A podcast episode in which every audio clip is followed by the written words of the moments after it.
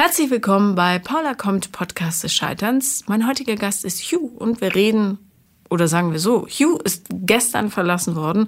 Wir reden aber auch darüber, was passiert, wenn man die Beziehung seiner Eltern idealisiert. Viel Spaß beim Hören.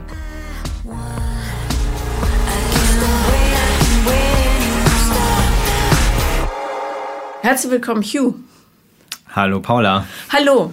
Ähm, unsere Genese äh, des Zusammenkommens ist sehr langwierig gewesen. Du hast mir das erste Mal vor anderthalb Jahren geschrieben. Damals warst du nämlich ein völlig anderer Mensch als heute. Vor allem aber hast du in einer total anderen Stadt gewohnt. Auf jeden Fall, total. Und jetzt bist du hier. Und jetzt bin ich hier. Willkommen in Berlin. Danke, danke, danke. Ja, du wohnst erst ein halbes Jahr hier. Ich kann dir nur aus eigener Erfahrung sagen, gib dem Ganzen so zwei, drei Jahre. Ich glaube, ich habe mich tatsächlich schon ganz äh, gut einleben können. Mhm. Die Stadt ist mir ja jetzt nicht unbekannt. Ich meine, letzten Endes ähm, habe ich sehr viele Freunde hier und kenne die Stadt eigentlich auch schon von Kind auf. Also dadurch, dass auch meine Eltern hier oft mal waren, mhm. dementsprechend ist mir das nicht so unbekannt. Klar, noch nicht also der große Freundeskreis, aber ähm, das passiert ja dann mit der Zeit. Okay. Immerhin, ja. Ich kannte zwar auch Leute hier, aber ich fand es trotzdem merkwürdig. Ich komme auch aus dem Rheinland und die Stimmung ist einfach eine andere hier. Ja, die Leute ja. sind mega unfreundlich und aggressiv. So Ja. schien es. Man muss ja, und das ist so ein alter Berliner Trick, die zurück anschnauzen und Genau, dann das habe ich noch von dir, das habe ich, das habe ich äh, in einem deiner Podcasts. Ah, habe ich schon mal gesagt. Ja, okay. hast du schon mal gesagt. Ja, Einfach weil ich das so, ich finde das echt schräg. Das ist ein bisschen wie New York, aber Mhm. naja, gut. Ja. Ja. Also ähm, ursprünglich, als du mir geschrieben hast, hast du geschrieben, du möchtest äh, so grob umschnitten von deiner Hetero-Vergangenheit und deinem Homo-Jetzt-Dasein sprechen. Aber ähm, damals hattest du auch gerade eine Trennung hinter dir. genau, genau. Und die liegt da jetzt auch schon wieder eine Weile zurück. Die liegt jetzt schon knapp zwei Jahre zurück, Ja, ähm, wenn ich mich richtig erinnere. Ja. irgendwie so. Ja, so ähm, wie geht's denn dir heute? Ähm, witzigerweise, okay, witzig ist das nicht. Gut. Ähm, es hat sich tatsächlich gestern Abend noch was geändert. Nämlich? Ähm, ich sehe aktuell jemanden, beziehungsweise habe jemanden gesehen. Mhm. Und ich weiß nicht, wie wir das jetzt äh, genau definieren. Aber ähm, gestern war mehr oder weniger das Ende davon. Ja. Ja. dann ist ja gut, dass du heute herkommst. Ja, habe ich auch gedacht. So, ah, da habe ich ja noch mehr ähm, Input zu geben. Wer hat's denn beendet? Ähm, er. Beziehungsweise er hat das angesprochen, was sowieso schon im Raum stand oder irgendwie in der Luft war. Was, was war denn in der Luft?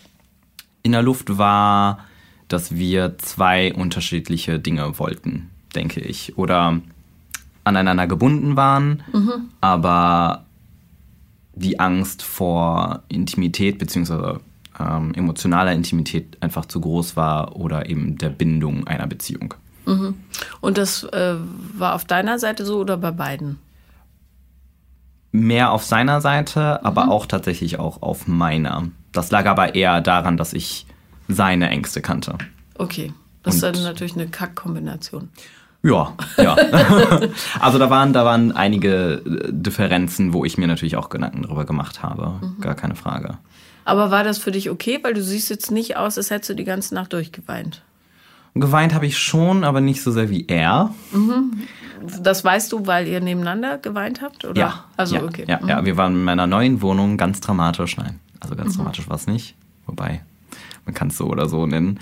Ähm, und wir haben halt geredet. Und ich glaube, ihm fiel es sehr schwer. Ihm äh, fiel es sehr, sehr schwer, weil da einfach, ich glaube, er hatte halt keinen richtigen Grund gefunden, das eigentlich zu beenden. Außer seine eigene Einstellung.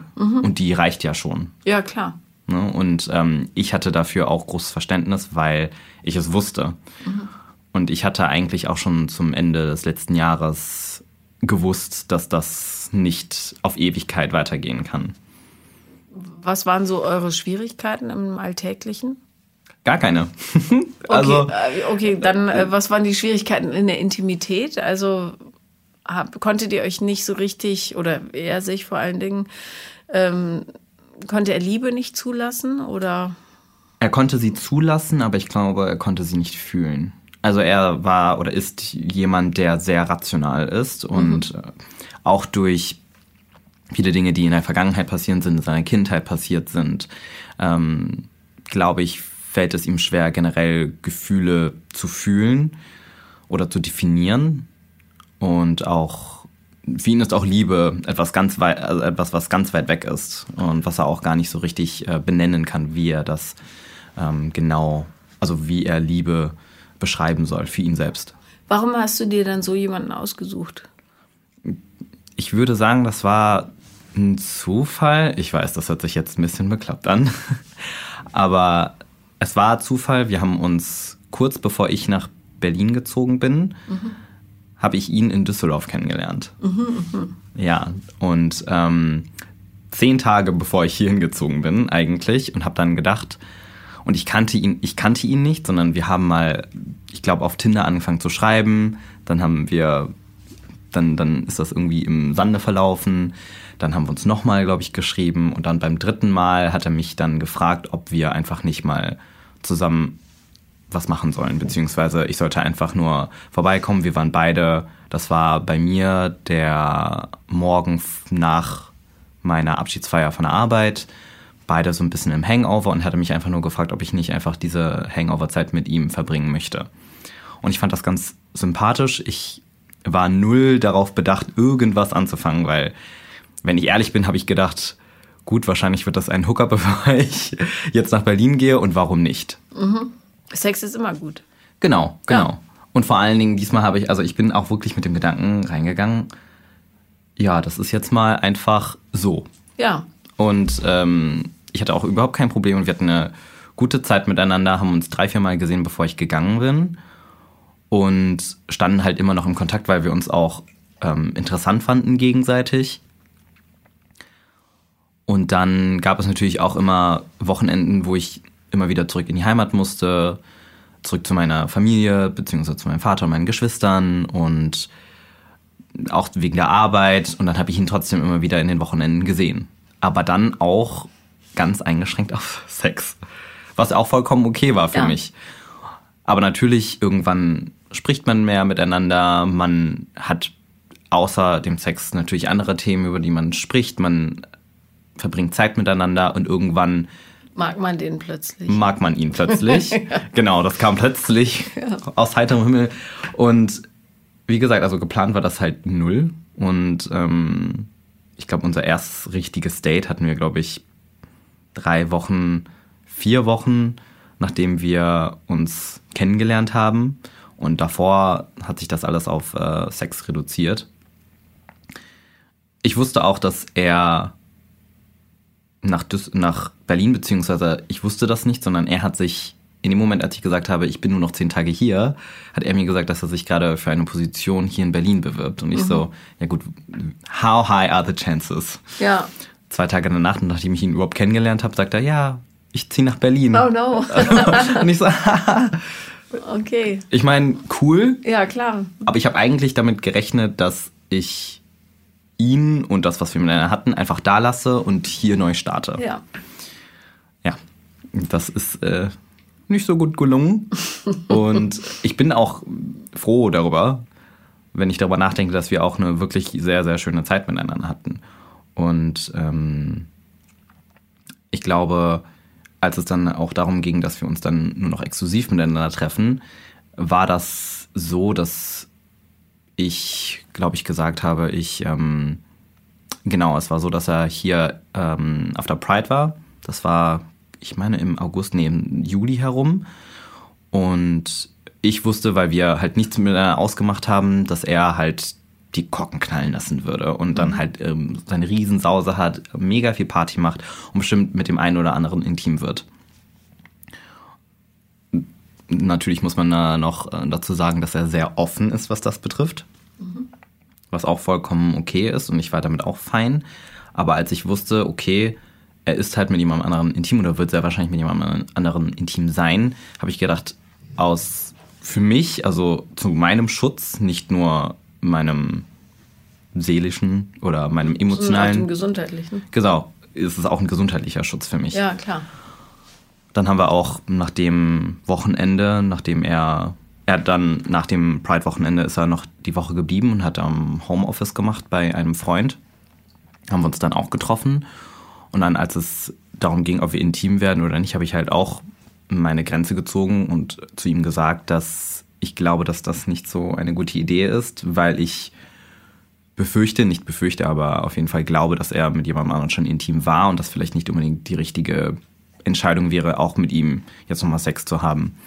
Und dann sind wir generell auf das Thema gekommen. Ich habe, glaube ich, zu ihm gesagt, hey, wenn wir uns noch weiterhin sehen sollen oder wenn wir uns weiterhin sehen möchten, dann glaube ich, ist es besser, halt auf einer freundschaftlichen Ebene zu bleiben, weil wenn du halt weiterhin noch mit anderen Leuten Sex haben möchtest oder intim werden möchtest, dann kann ich das nicht für mich unterstützen, einfach weil ich mich da vorschützen möchte. Ja, man möchte sich auch sicher fühlen, ne? Genau. Und dann habe ich ihm erklärt, wie ich die, wie ich das sehe, dass ich ihm auch gesagt habe, ich hatte mich mit niemandem anderen getroffen in der Zeit, seitdem ich ihn kenne und dass ich ihn gern habe und dass ich gerne Zeit mit ihm verbringe, aber gleichzeitig ihm auch gesagt, ich bin der Letzte, der dich zu irgendetwas zwingt. Dementsprechend, also das ist meine Meinung, wenn ich jemanden treffe und mit jemandem im Team bin, dann eben nur auf einer monogamen Ebene. Mhm. Und dann war er auch schon so, oh, also wie sieht das jetzt aus? Also das heißt also, du möchtest exclusive sein oder ja, ich weiß ja nicht, ich bin ja jetzt erst, ich komme ja erst, erst nach Berlin und das ist jetzt nicht meine Idee gewesen, wie ich jetzt äh, meinen Neustart anfange und so weiter. Und habe ich ihm auch direkt nicht unterbrochen, habe ich ihm gesagt, so du, das ist ja auch alles fein, du sollst all das machen, was du möchtest. Ich sage dir nur, dass wenn wir uns weiterhin sehen, dann vielleicht eher auf freundschaftlicher Ebene, wenn das so weitergeht mit dir oder mit uns.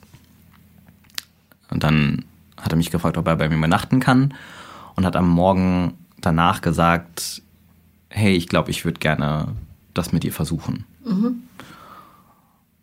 Und dann war ich ja eigentlich fein aus dem Schneider. Dann habe ich gedacht, so, ja gut, ich habe es ja nicht gesagt. Ja, naja. Ja, ja. okay. Ja, und ähm, ja, es waren sehr, sehr, sehr schöne Monate mit ihm. Mhm. Und ähm, wir haben viel Zeit miteinander verbracht. Ich habe auch tatsächlich für eine Zeit lang bei ihm gewohnt und jetzt kommt's, ich wohne teilweise immer noch bei ihm. Ich habe jetzt vor kurzem, oh, ich habe was vergessen. Ja. Ein kleinen Shoutout ähm, zu Nadja mhm. und Rabea. Nadja ist nämlich diejenige, die mich dazu geführt hat, äh, mir den Podcast überhaupt anzuhören. Okay. Und ähm, ja, seit gestern in Berlin. Mhm. Und sie weiß nicht, dass ich hier bin. Okay, das heißt, sie wird irgendwann auch hier auftauchen? Bitte, bitte, bitte komm. die hat auch einiges, okay. was sie bestimmt loswerden möchte. Nein, Spaß. Ja, sie darf herzlich, soll mir einfach schreiben auf Instagram. Auf jeden Fall. Ja. Naja, und ähm, ich wohne teilweise immer noch bei ihm. Jetzt, wo ich meine eigene Wohnung habe. Mhm worüber ich mega happy bin, weil das hat einfach sich Ewigkeiten gezogen, bis ich hier was gefunden habe. Ähm, ja, habe ich einfach die Zeit genutzt und er hat mir das auch proaktiv angeboten, bei ihm zu bleiben. Und die Zeit war super schön. Also wir haben uns nie gestritten. Wir, es war sehr harmonisch auch immer. Und wir haben natürlich auch irgendwo einen gemeinsamen Freundeskreis aufgebaut. Das waren hauptsächlich eigentlich seine Freunde, die er mir vorgestellt hat. Und dann sind wir eben zu zweit immer zu den Gruppentreffen gegangen. Oder ich habe mich auch einzeln mit den Leuten getroffen. Also es war jetzt nicht so, dass ich mehr oder weniger das, ähm, das, das, das sein, sein Accessoire war, was er dann immer mitgebracht hat, sondern ich habe auch so individuelle Freundschaften mit denen pflegen können mhm. oder aufbauen können. Und ja, dann kam irgendwann die Zeit, wo man darüber nachgedacht hat, so ja gut, also wir kennen uns jetzt schon seit fünf, sechs Monaten, das ist schon eine geraume Zeit und ich glaube, was am Ende für mich, nicht am Ende, aber auf jeden Fall zwischendurch immer aufgefallen ist, dass er gewisse Dinge gesagt hat in der Gruppe, die meine Beziehung zu ihm hinterfragt haben. Zum Beispiel? Mm, ich glaube, das waren so Sachen wie, wenn erzählt wurde, dass ähm, sich ein Freund irgendwie neu verliebt hätte oder neu verknallt hätte und dann hat er so große Augen gemacht, so, oh mein Gott, das würde mir ja niemals passieren. Hm, fühlt man sich ja gut. Ja, und ich sitze halt neben ihm und ja. ich so. Schönen Dank auch. Danke. genau, das war halt ja. so ein bisschen, okay, wow. Mhm. Ähm, oder wenn es um das Thema Beziehung ging, dann hat das auch so ein bisschen von sich gewichen. Wenn wir gefragt wurden, was wir sind, weil wir ja trotzdem sehr wie ein Paar fungiert haben. Mhm. Wir haben Händchen gehalten, wir uns geküsst. Das war halt alles so ganz normal. Ja.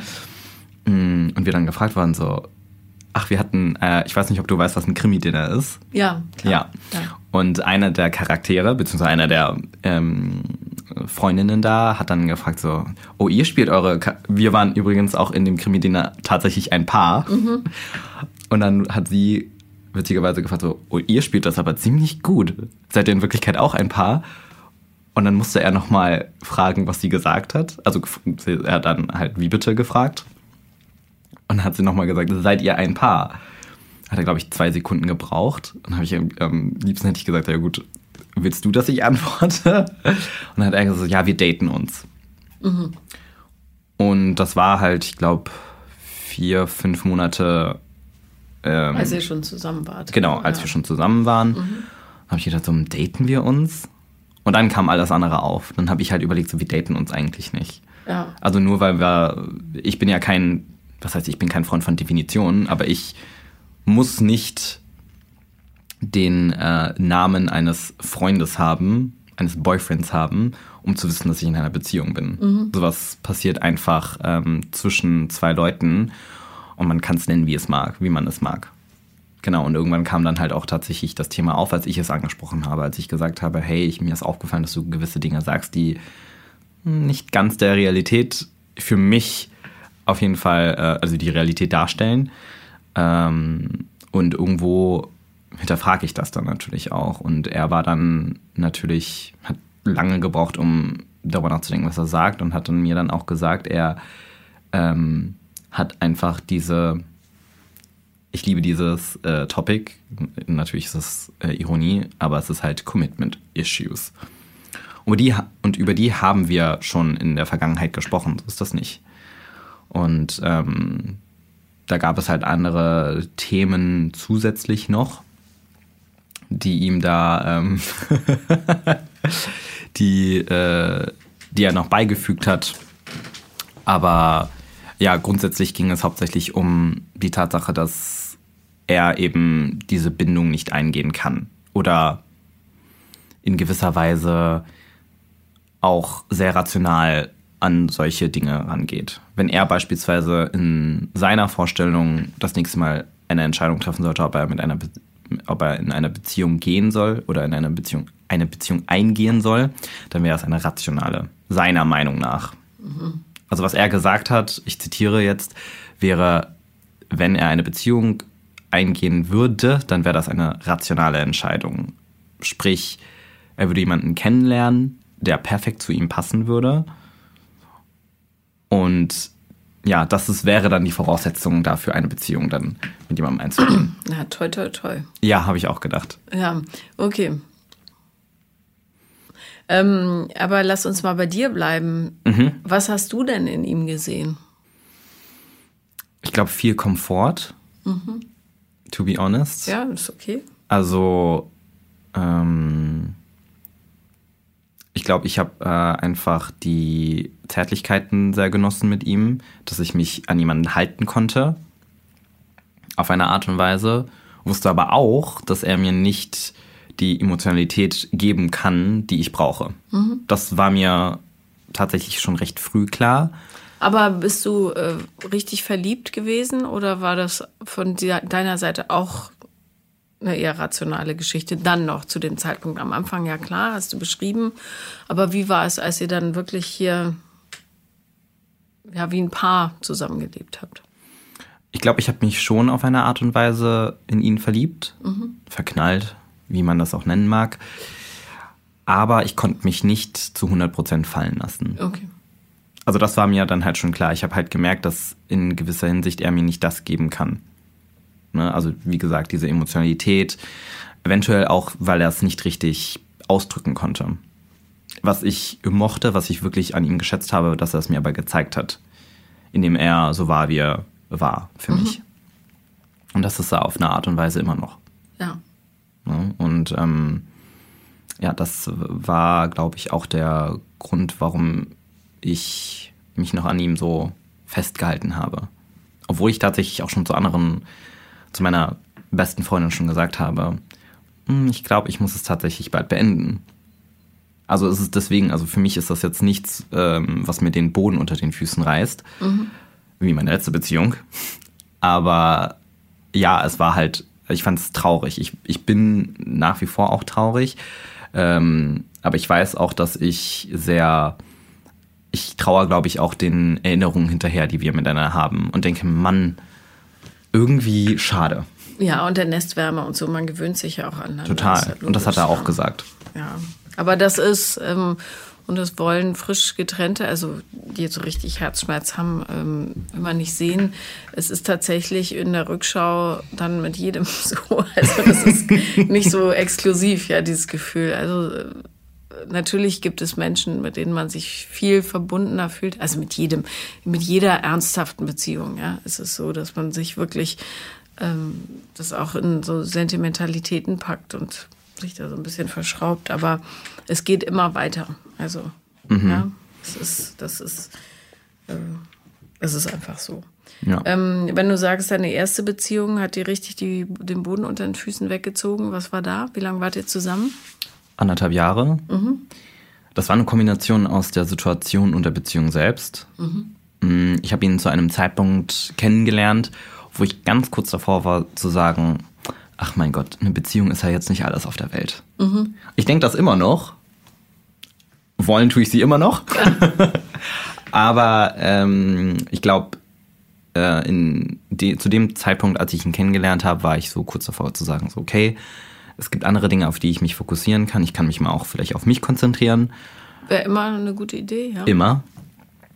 Und ähm, ach mein Gott, ne, Single zu sein und vielleicht nicht dauernd darüber nachzudenken, okay, wer ist jetzt mein nächster Prinz, der ähm, mich aus meiner Situation retten könnte, ist vielleicht auch gar nicht so schlecht. Ja, und zumal dieses, ähm, jemand muss mich retten, weiß der vom Hören auch nicht immer die beste Idee ist für so ein Lebenskonzept. Ne? Nein. Ja. Nein. Ja, also. Äh, wie alt bist du jetzt? Ich bin 27. 27, alles klar. Mhm. Genau. Und ja, ich habe ihn kennengelernt, natürlich ganz klischeehaft über äh, Instagram, mhm. beziehungsweise ich glaube, ja doch, über Instagram, haben miteinander geschrieben, haben irgendwann Telefonnummern ausgetauscht. Ich war dann in, in Norwegen alleine unterwegs gerade und habe mir die Nordlichter angeschaut. Mhm. Und ähm, genau, und da haben wir auch die ganze Zeit miteinander ähm, geschrieben und haben uns ausgetauscht über viele Sachen. Und er kam zu dem Zeitpunkt gar nicht aus Düsseldorf. Also ich habe da noch in Düsseldorf gewohnt und er war aus dem Saarland.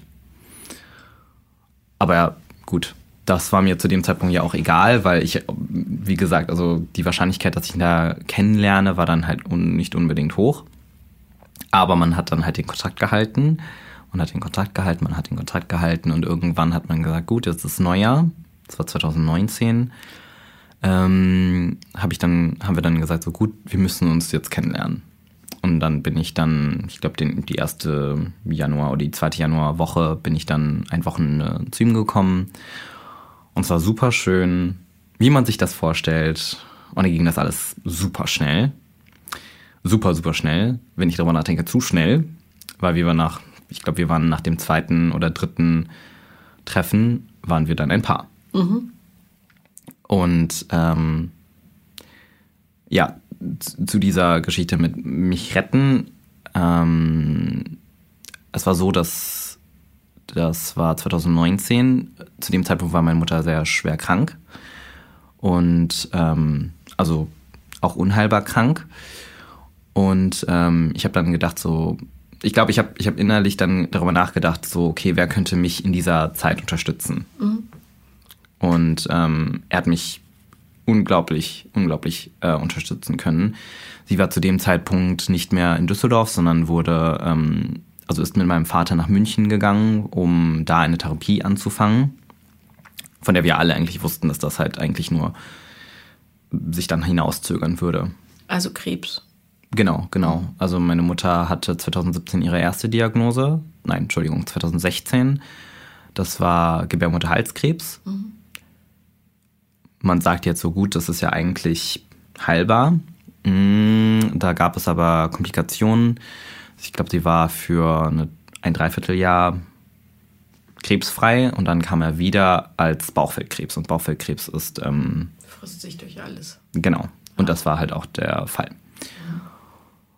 Und ähm, das Jahr, bevor ich ihn kennengelernt habe, war halt ein, ein, ein, ein, ein Abenteuer, eine, ähm, wie soll ich das erklären? Ich glaube, das war, das war ein Hoch und Tief von jeden, allen zwei Wochen. Und dann, als ich ähm, ihn dann hatte, also wir dann ein Paar waren, waren es, glaube ich, zehn Monate. Mhm. Und dann äh, ist meine Mutter dann auch verstorben. Es tut mir sehr leid. Danke. Ähm, und ich glaube, das hat auch einfach was mit mir gemacht. Die Zeit, dass, also die Tatsache, dass ich ähm, nicht so viel Zeit mit meiner Mutter verbringen konnte, weil sie in München war und ich eben in Düsseldorf und so oft es ging, bin ich natürlich auch runtergefahren. Ähm, aber auch, mh, mm, ich glaube, jemanden halt beim Sterben zu, zu sehen, ist halt, glaube ich, so das Schlimmste, seine eigene Mutter beim Sterben zu sehen, war einfach für mich halt katastrophal. Die Jahre davor, bevor meine Mutter die finale Diagnose bekommen hat, habe ich gedacht, so, ihr wird es ja wieder gut gehen. Und habe das ein bisschen von, mich, von mir ähm, weggeschoben, dass sie eventuell halt davon sterben könnte. Und dann, wenn man das alles visualisiert bekommt, wenn Haare ausfallen. Und meine Mutter hatte wunderschöne schwarze lange Haare. Und ich glaube, das war so ihr Charakterzug, wunderschöne schwarze lange Haare. Und du siehst, wie sie büschelweise ausfallen und sie langsam abmehr, also wirklich stark abnimmt durch die ganzen Medikamente, die sie genommen hat, da wird ihr halt schon bewusst, dass, dass das Ende ist. Mhm. Und ich kann mich halt noch ganz genau daran erinnern, wo ich neben ihr saß im Krankenhaus und meine Mutter, also davor, ich bin sofort ins Krankenhaus, weil mein Vater mich angerufen hat, weil meine Mutter hyperventiliert ist, weil sie so viel Blut verloren hat. Ähm, und ich dann danach sie an einem Atemgerät war und dann ähm, ja eigentlich unmächtig war, also eigentlich gar nicht mehr so richtig reagieren konnte und ich dann neben ihr saß und die Hand gehalten habe, ihre Haare schon ausgefallen und gewusst habe, so wird es enden. Und ähm, genau so war das halt eben auch. Also wenn ich äh, zurückspule zu dem Tag, wo sie tatsächlich verstorben war, ist es genauso passiert. Und zu dem, in dem Moment war ich einfach, ich glaube, ich habe noch nie so starke Trauer empfunden. Sogar noch, ich weiß nicht, noch mehr oder weniger als zu dem Zeitpunkt, als sie dann tatsächlich verstorben war, weil ich wusste, dass der Tag X jetzt bald kommt. Mhm. Das war auch der erste Tag, das war auch das erste Mal, dass ich wegen der Krankheit meiner Mutter vor ihr geweint habe. Und ich war immer, ich habe immer versucht, stark zu sein, weil ich wusste oder weil ich Angst hatte, dass sie sieht, dass ich traurig darüber bin. Und ich wollte ihr auch keine Angst machen. Und ähm, obwohl sie eigentlich nicht richtig sprechen konnte oder gar nicht reagieren konnte, habe ich gemerkt, dass sie meine Hand fester gedrückt hat. Das hat mich noch mehr zum Weinen gebracht. Und dann kam mein Vater von hinten, hat mir die Hand auf die Schulter gelegt und gesagt, ähm, bitte wein nicht. Uh, ähm,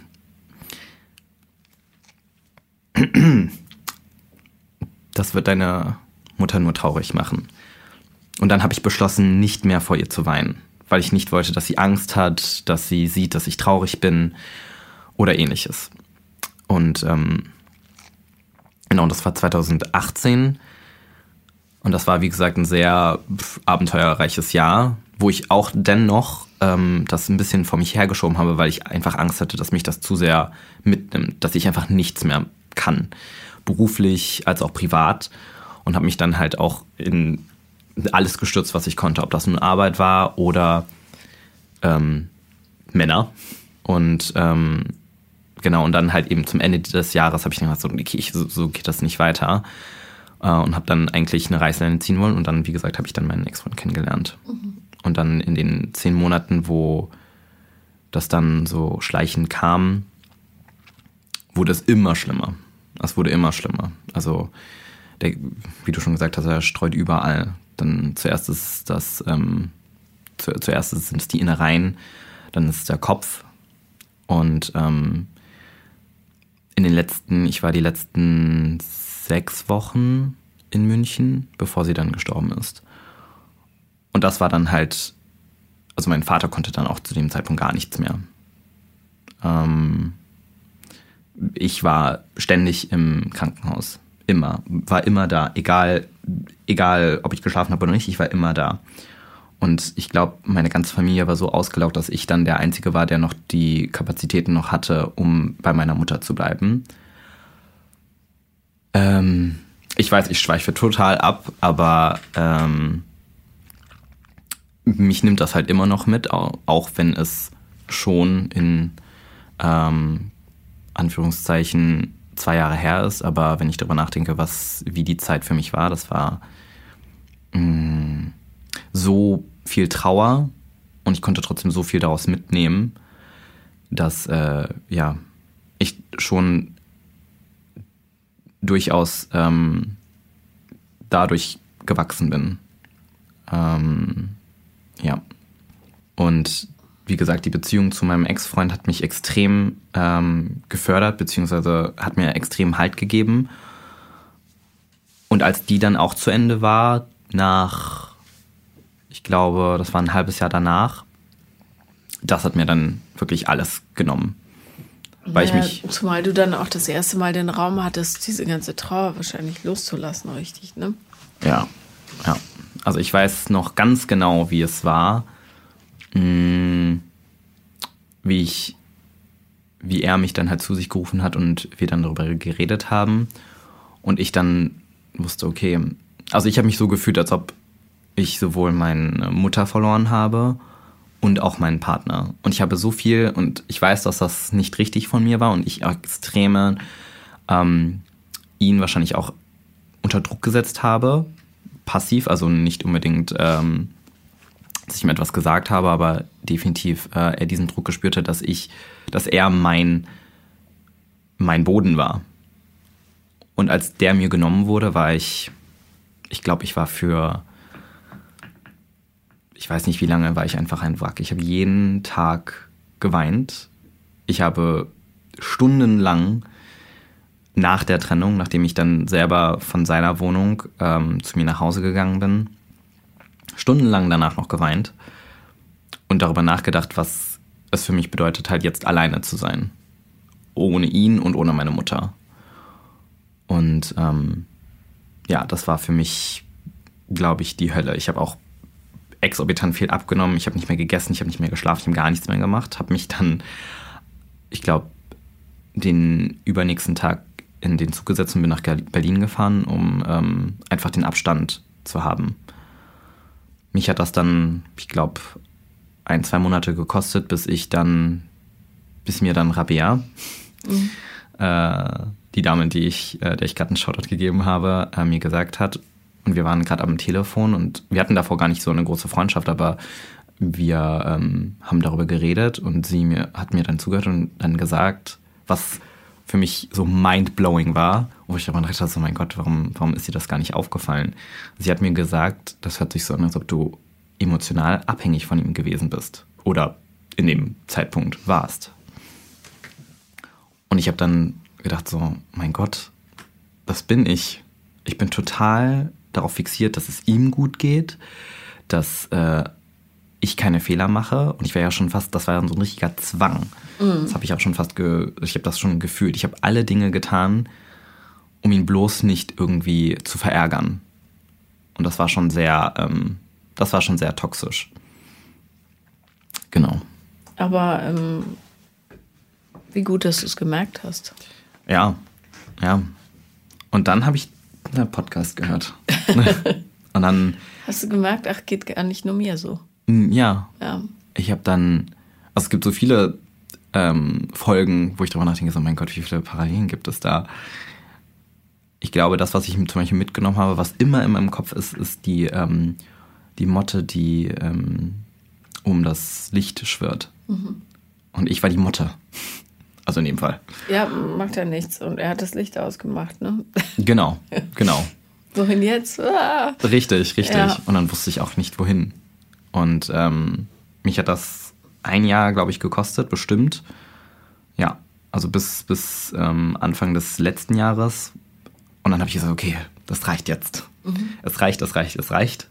Ich habe mich da natürlich nach, nach der Trennung äh, mich natürlich auch mit anderen Männern getroffen, aber das war halt auch immer so einfach nur Ablenkung. Ablenkung, genau. Aber hast du, ähm, hast du das jetzt in der letzten Beziehung besser gemacht mit der Abhängigkeit? Ja. Ja. Also ich hatte letztes Jahr eine lange Pause von Social Media, den ganzen Dating-Apps, den ganzen Kontakten und habe dann gesagt, okay, ich meine, Lockdown ähm, ist doch der Moment oder der Zeitpunkt, um vielleicht ein bisschen in sich zu gehen und vielleicht mal was für sich zu machen. Und ähm, das habe ich auch gemacht. Ich glaube, ich habe vier Monate dann gesagt, so, okay, ich ähm, mache jetzt gar nichts mehr in der Hinsicht, mich irgendwie mit irgendwelchen Männern zu treffen oder mit, äh, ich weiß nicht, mich irgend anderweitig abzulenken, sondern ich mache jetzt mal, was ich möchte. Und das hat mir auch super geholfen, auch mein Selbstbewusstsein aufzubauen. Also ich habe das Gefühl, ich ähm, habe so viele Themen angeschnitten und komme irgendwie zu keinem zum Ende. Aber das, äh, achso, du meinst jetzt hier? Mhm, Ach, du, ähm, es geht ja auch darum, so ein bisschen ein Gesamtbild zu bekommen. Also, Ja, ja. Aber Die Leute auch, sehen dich ja nicht. Weißt Ja. du? Ich, Ja, ja.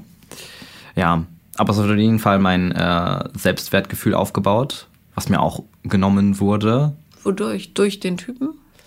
durch ähm, meinen Ex-Freund, aber auch, mh, aber auch davor. Ja, also es muss ja schon angeknackst gewesen sein, sonst haben solche Leute oder, oder solche Beziehungen gar keine Chance, da so einzusickern. Ja, total. Ähm, Woran liegt das, dass dein Selbstwert nicht so groß ist?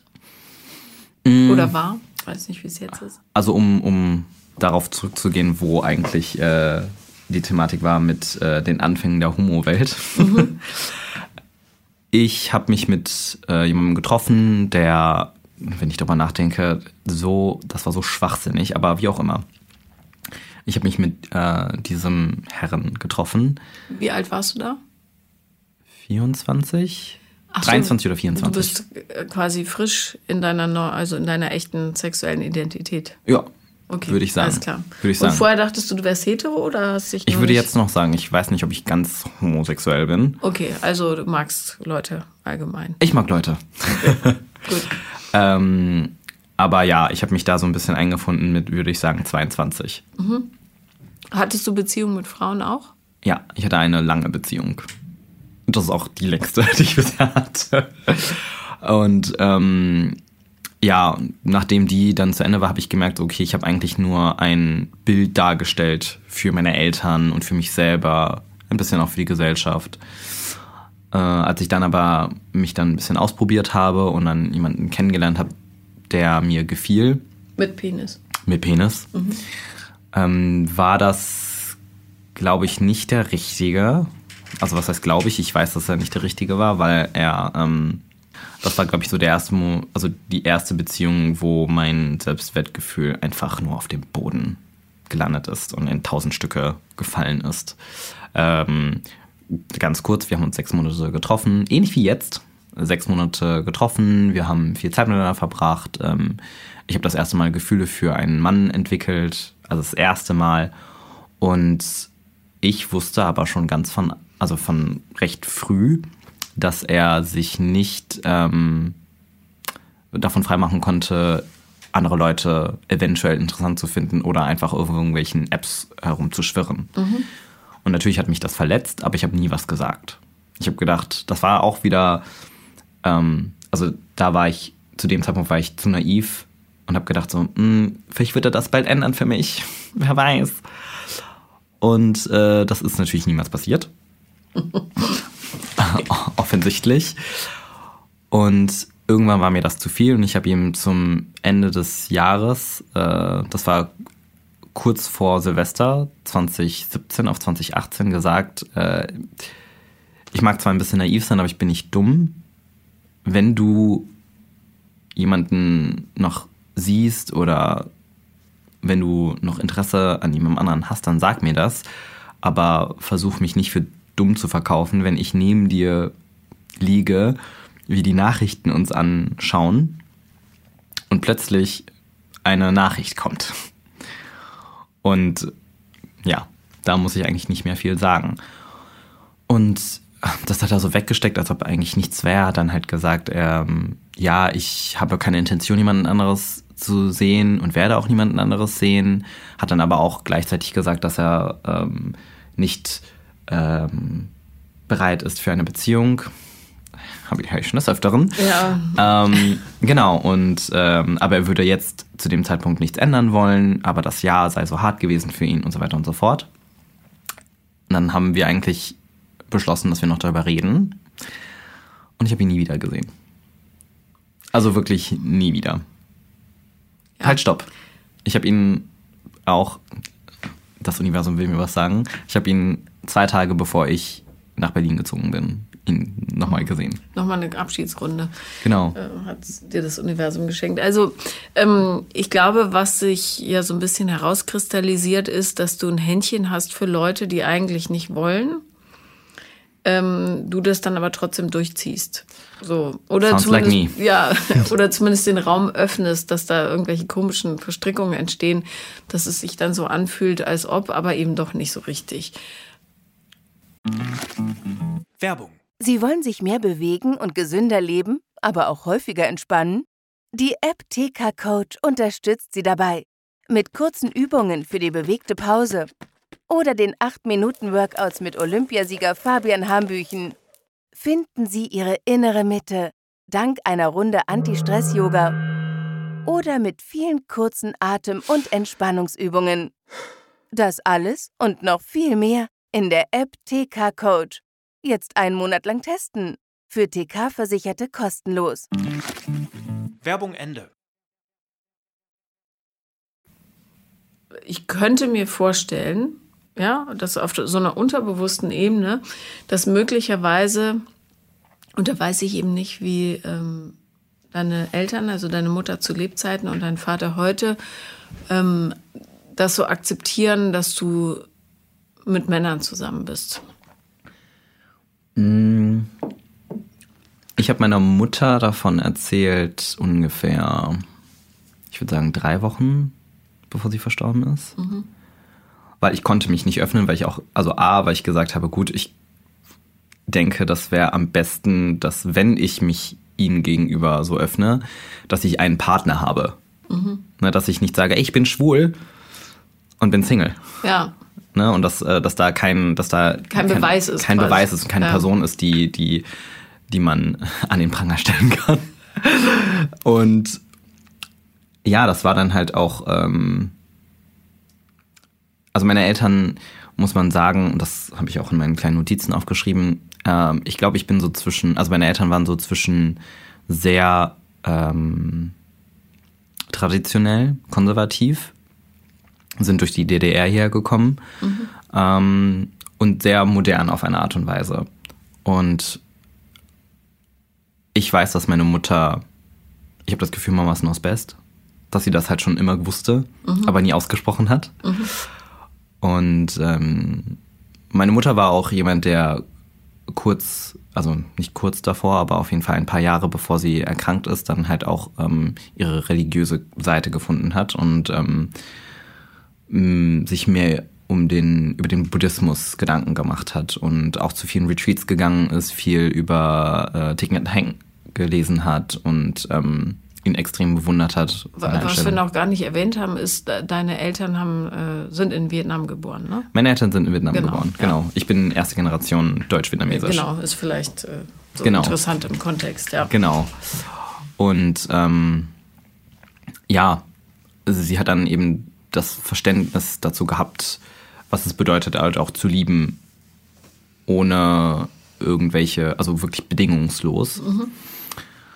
Ähm, und dementsprechend, also wenn ich darüber nachdenke, mit meinem Vater darüber zu reden, ich rede nicht mit meinem Vater darüber. Das heißt, es ist nicht erwähnt worden. Aber sie wird es ihm ja gesagt haben, oder? Ja, er weiß es. Er ja, weiß es. Okay. Aber wir sprechen nicht darüber.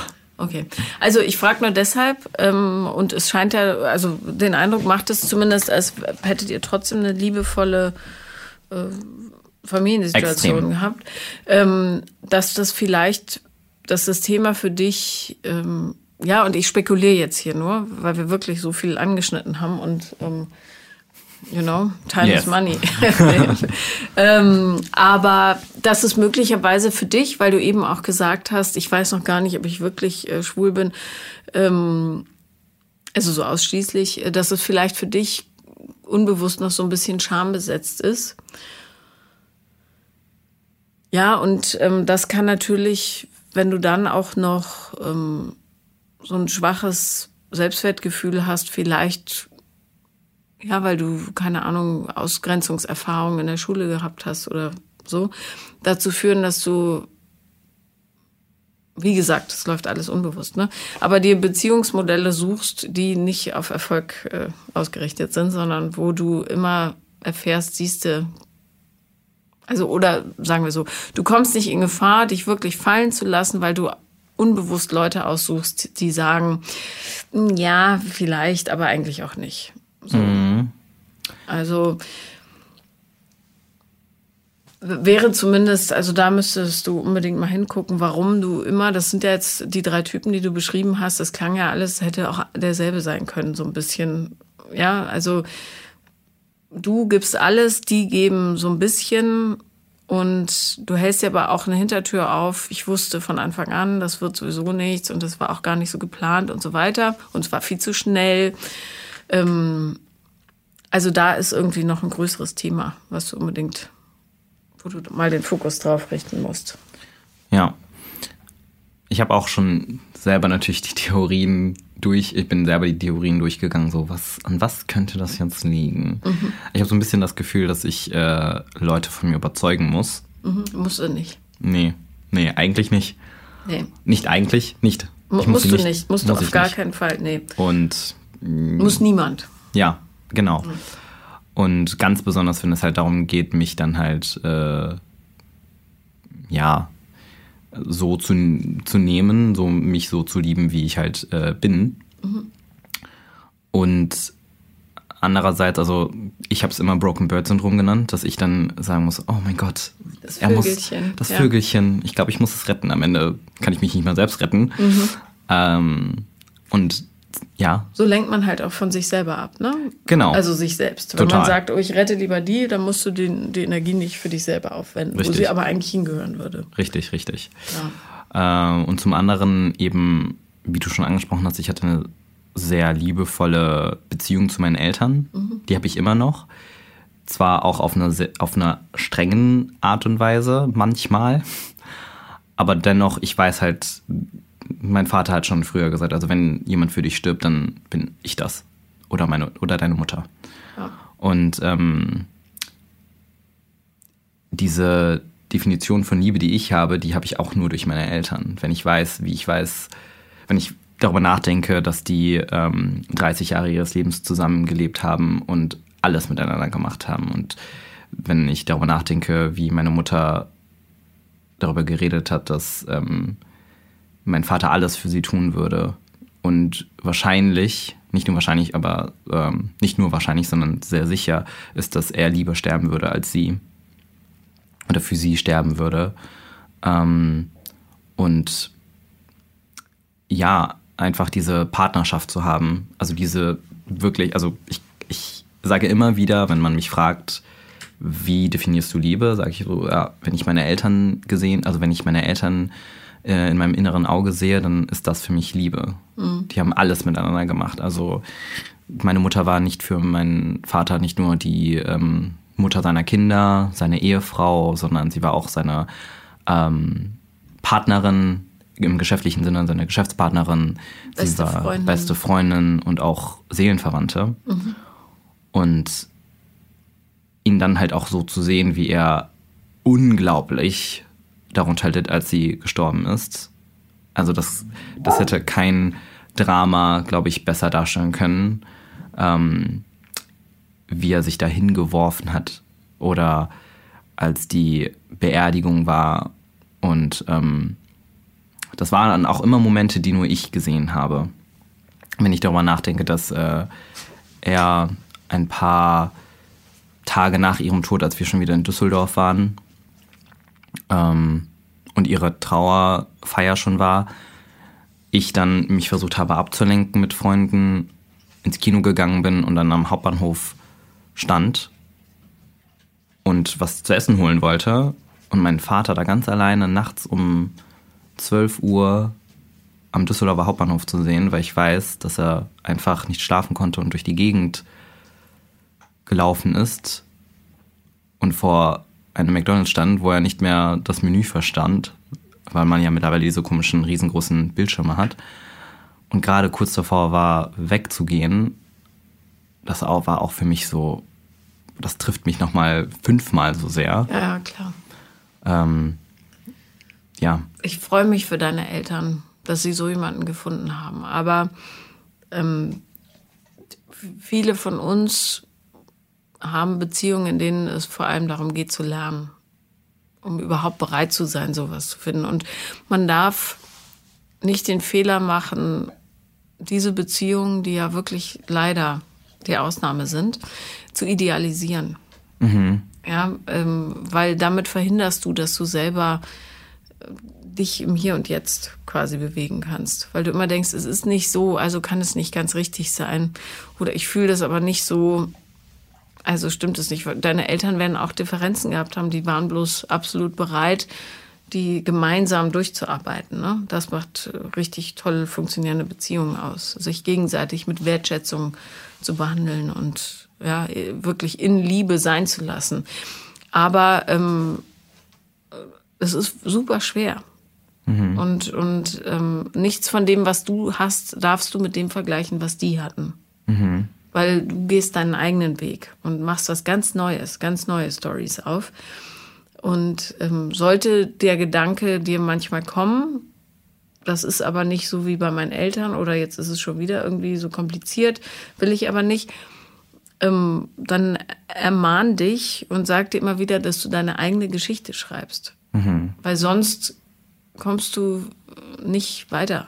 Einfach. Mhm. Ja, mhm. weil ja, das ist einfach ganz, ganz großes Glück, was deine Eltern da erfahren haben. Und du wirst das Glück auch finden. Mhm. Aber dafür muss das Herz offen sein. Mhm. Ich habe darüber tatsächlich noch gar nicht nachgedacht, dass ich das so idealisiere. Aber könnte sein. Du, ich spekuliere mhm. nur. Wir haben eine Stunde zusammen, weißt du. Ich, ja. ich haue auf viele Säcke. Irgendwo wird schon einer rausspringen. Ja, ja, ja, ja, ja. Aber so habe ich das tatsächlich gar nicht gesehen. Also tatsächlich macht es jetzt gerade so ein bisschen bling. Das ist gut. Bling, das ist der Moment, warum wir hier sind. So ein ja. Aha-Moment. Ja. ja. ja, Weil ähm, gerade wenn du, ähm, wenn dir was vorgelebt wirst, was du, was so mit Liebe erfüllt ist, ja, und das entnehme ich jetzt nur deinen Erzählungen, ja, vielleicht würden deine Eltern was anderes erzählen, aber ähm, weil keine Beziehung konfliktfrei ist, also zu, ohne dass man streiten muss oder so. Aber es gibt sicher immer Punkte, wo man nicht d'accord mhm. geht. Auf jeden Fall ähm, dann, ähm, also wenn die Außenwahrnehmung so stark ist, dass das das absolute Glück ist und dass eigentlich du dir genau das wünschst, dann ja, äh, wie sagt man, ähm, dann ziehst du wie so eine Brille auf, wo nur das gut ist, was so ist. Aber du bist ein anderer Mensch, du hast deine eigene Geschichte, du hast deinen eigenen Werdegang und du musst deine schöne Geschichte finden. Indem du vergleichst, wie gesagt, vielleicht unbewusst, ähm, verdirbst du dir die Chance, dein eigenes zu machen. So, mhm. weil, weil ähm, du wirst das nicht finden. Das haben die gehabt. Du musst dein eigenes suchen. Mhm, mhm. Ja. Auf jeden Fall ich habe, ich denke halt auch darüber nach, ähm, wie es ist generell hier auch in Berlin. Mhm. Puh, ja. Ja. so, wie Liebe, Beziehung. Ja, gibt's hier nicht. Also äh, ich muss sagen, ich, ich, ich bin so ein bisschen voller Ehrfurcht. Weiß ich nicht, ob ich das so sagen kann, aber ich habe definitiv Respekt halt so vor der Dating-Szene hier, mhm. weil ich ganz genau weiß, dass das ganz anders ist, auf einem ganz anderen Level. Und da habe ich mich auch gefragt, werde ich jemanden finden, der mit mir überhaupt eine Beziehung so eingehen kann. Nicht unbedingt so wie meine Eltern, aber generell eine Beziehung eingehen kann, die mich zufrieden stellt. Lass das Schwänzchen in der Hose dafür. Das kann ich dir nur raten. Ja, weil all meine homosexuellen Freunde, die viel rumvögeln, haben deutlich größere Schwierigkeiten als die, die sagen, nee, jetzt geht es erstmal nicht um Triebabfuhr, sondern wir gucken uns menschlich an. Mhm, wirklich, und das ist in Berlin super schwierig, weil alle im Grunde schon mit runtergelassenen Hosen durch die Gegend laufen und sagen, Party! Ja, das ist halt auch wortwörtlich der Fall, ne? Ja, also. ja, das ist halt wortwörtlich der Fall. Äh, darum, lass die Hose zu. Mhm. Es hilft dir. Mhm. Ja, mhm. weil du dann auch die aussiebst, die in Wahrheit gar nicht an Tiefe interessiert sind. Ja, ja, ja. Ja, das ist gar nicht mal so ein schlechter Gedanke. Ja. Nein, also das war. Macht sie leichter. Ja, ja, ja. Ich sag ja immer, okay, beim ersten Date nicht. Beim ersten Date nicht. beim anderthalbten dann schon. Ja, also beim zweiten Mal müssen wir halt mal gucken. Ja. Nein, also ähm, gerade weil Berlin dazu verleitet, so auszuschweifen. Und ja, du kannst von Donnerstag bis Montag in den Club gehen. Ähm, jeder Club, sogar die Hetero-Clubs haben inzwischen Dark Rooms. Also es ist einfach ja. diese sexuelle, ähm, äh, fast schon Belanglosigkeit, äh, tut der Seele nicht so gut. Ja. Total. Ich habe auch, ich merke ja auch, wie trivial das mittlerweile ist. Ach, ja. Sex. Ja, hat ja jeder. Gott, ja. So einmal rein, raus. Fertig, bedeutet ja. nichts, der Mensch dahinter eigentlich egal. Ja. Genau, genau. Und das, das, das, das, ich will nicht sagen, das fördern Leute, aber das, das es stumpft, Leute. Es stumpft die Leute einfach wahnsinnig ab. Ja. ja. ja. Wenn du die Juwelen finden willst, lass die Hose zu. Sounds just about right. Mal sehen, wie viel Glück ich damit habe. Nein. Ich, ich, äh, das wäre mein, sowieso auch mein Approach gewesen oder so, mich erstmal zurückzuhalten. Also jetzt generell ist für mich Dating gerade überhaupt nicht im Kopf oder gar nicht im Sinne. Äh, gut, ja, du bist gestern verlassen worden, also ja, jetzt ja. mal langsam. Genau, genau, genau. Ja. Ähm, aber dann halt eben in Zukunft, denke ja. ich.